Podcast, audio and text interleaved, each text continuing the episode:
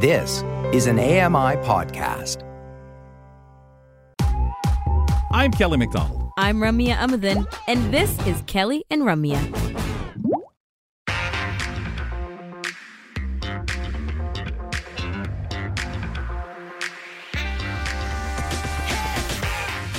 Appreciate you being with us wherever you're listening in. Maybe you're at AMI.ca where you can stream AMI audio right from the website. Tune in radio, OO Tunes, couple of apps. They're awesome if you put them on your smart device. Always a pleasure to have you on board listening to the live show or one of the repeats, 10 p.m. Eastern or 6 a.m. in the morning. Uh, Eastern time. Uh, you know, when uh, Danielle was going down that list and it was such a, a, a variety of a list and a lot of things, especially the medications, obviously make sense. Uh, It's those little tricky things like the raisins and grapes that really just throw me off whenever I hear that. Uh, when it comes to cats, dogs, or pets of any kind, birds, uh, it was really interesting. I had the opposite reaction. Some of these things you mentioned, like xylitol, chocolate, mm, raisins, and uh, grapes, are familiar to me, but I never would think the most calls are being made about medication, you know, human medication being left out. It, and it's well that I would because just like you like she was talking about dropping a pill, it's so yes. easy to do. But I think it's how do you keep track for all pets? What is Mm-hmm. going to do it? What could do it? How quickly? And and you want to have that number as you would for for kids or any emergency numbers, like they always say, have them handy. You include that number. So wow, or, or website to go and do a check. Folks, let's uh, step into the world of health and wellness with Francis Wong. Hello, I'm Francis Wong, and I invite you to join me as we explore topics of health and wellness so that you can make the best choices for you to live an informed and radiant life. Francis, we know that you're a yoga instructor. You also practice Pilates and wanted to talk about this exercise today on the program. Uh, welcome back and tell us what is this exercise and why do you like it so much? Thanks, Kelly. Well, I believe it's important to do a variety of exercises so that we can work our body, muscles, and tissues in different and challenging ways. It's also a good way to keep boredom at bay and spice up our routines a bit. And I think that Pilates is a great complement to yoga because of the way the exercises have been created and the purpose and intent behind these exercises. I really enjoy the fact that some of these exercises may look really simple, but they're deceiving. And if done incorrectly, can feel like they're really easy. And then if they're done correctly, can be really difficult to master. Wow. Okay, I can't wait to get into that. But before we do, what's the history of Pilates? Um, yeah, so let's um, start with what Pil- Pilates actually is, because I've just talked about the exercises without going into details about them. So, um, I'm gonna get- put you guys on the spot and ask you, what do you guys think of when someone mentions Pilates? And it's totally okay if you don't know, because I knew so little about pickleball other than it having a funny name. So, I think of planks.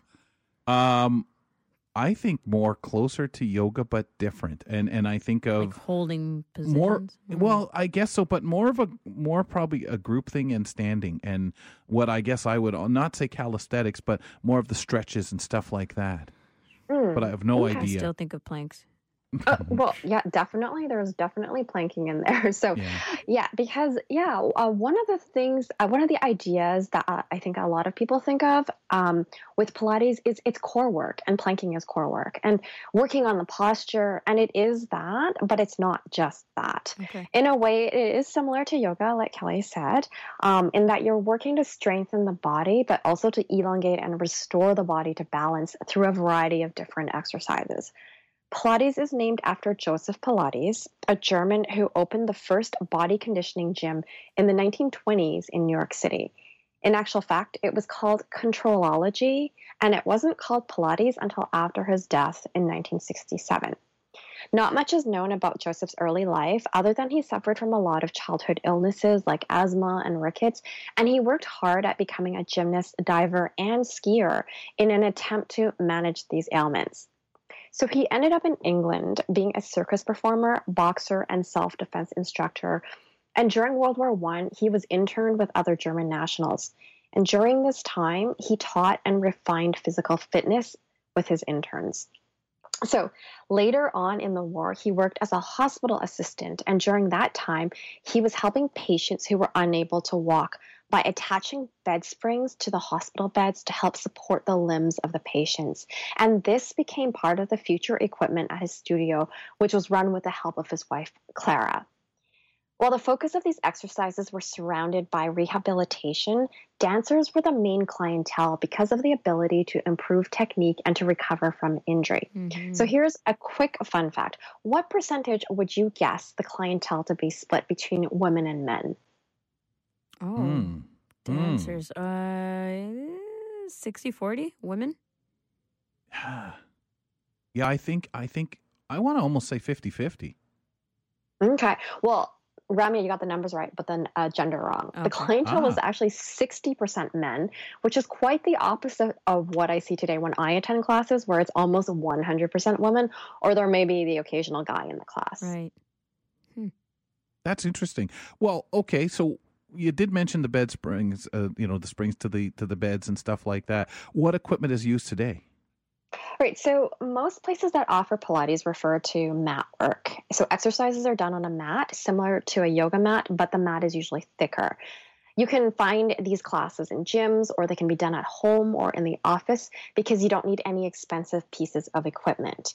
It's also the more economical choice for people as these classes are usually a lot less expensive than equipment classes. And it's also a great thing to do as we start to move into, I know it's still warm, but as soon as we start moving into colder weather and we're indoors, it's a great thing to do indoors.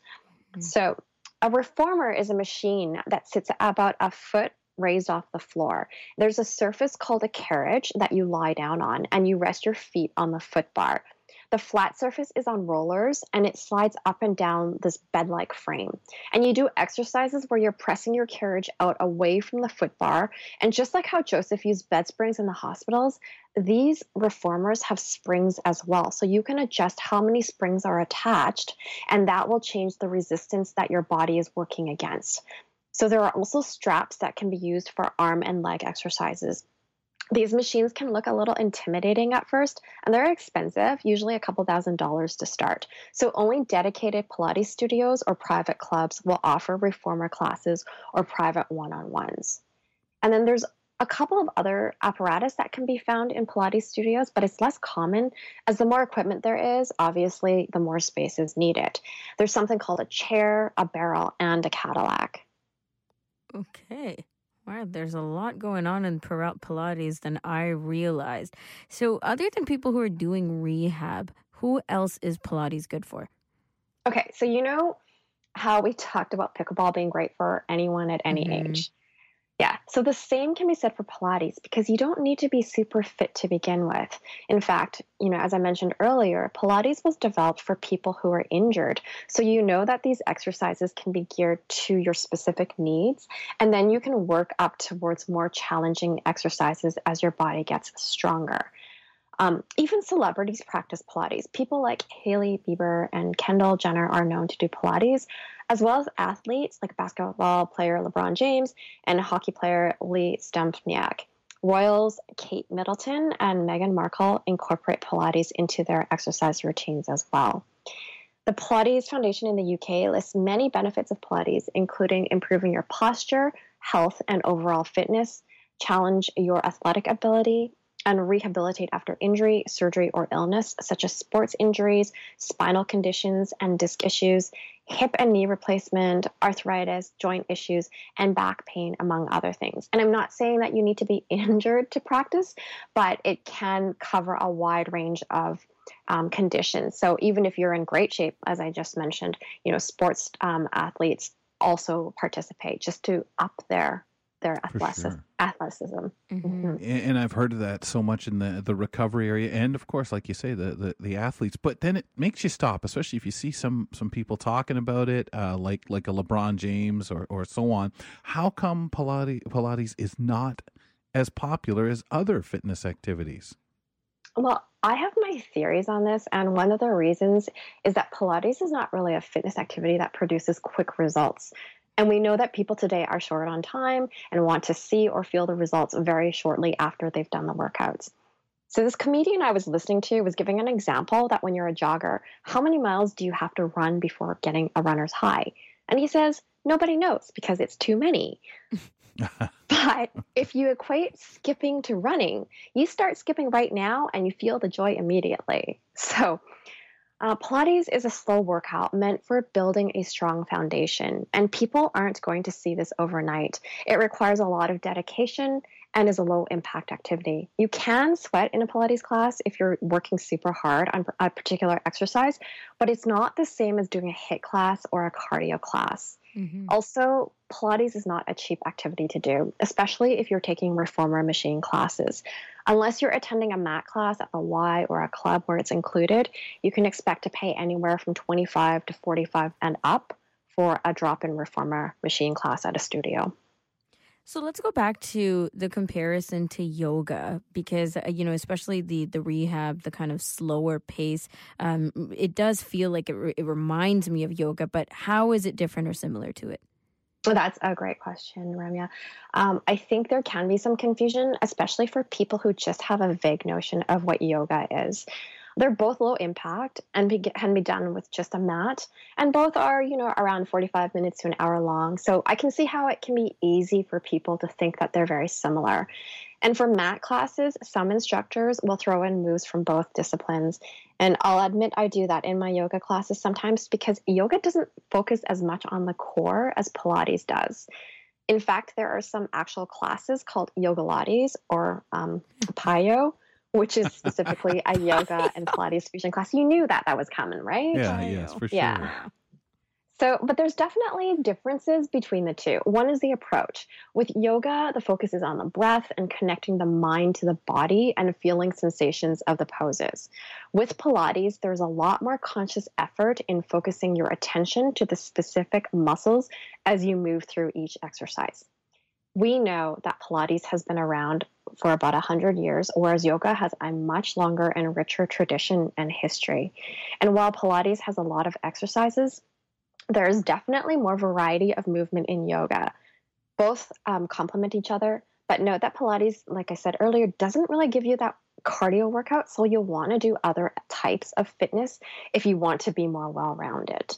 And just like anything else, if you decide to try out a Pilates class, check on the instructor or studio, their certification to make sure that the instructor has been properly trained so that you don't get injured while practicing. And if you have specific injuries that you're working with, be sure to let the instructor know ahead of class. If you're curious about mat Pilates, there's a lot of YouTube video classes that you can try, but I do recommend going to an actual studio to have proper guidance. If you have questions or concerns about whether Pilates is suitable for you, consult with your doctor or speak to a few studios to see how they can work with you.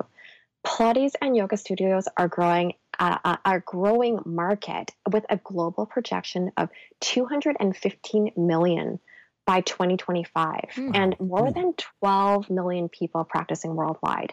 There is definitely a reason that this is gaining popularity, so it's worth checking out for yourself.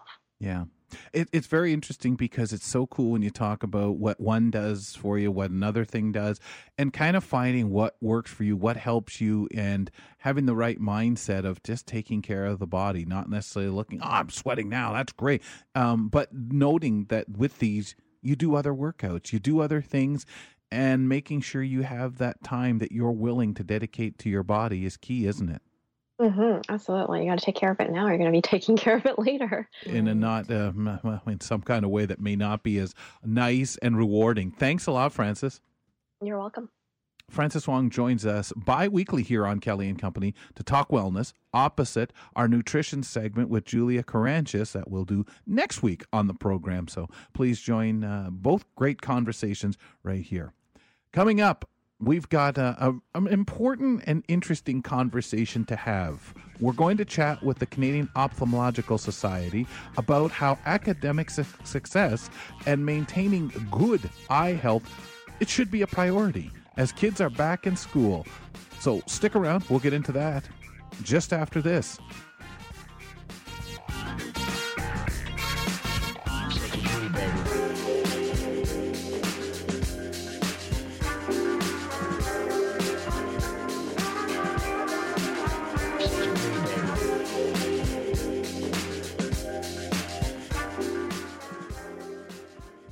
Hello, I'm Sean Priest. Join me monthly for Sean of the Shed, where I introduce you to all the technology that can be so useful to us as blind or partially sighted people. Find Sean of the Shed wherever you find all your podcasts.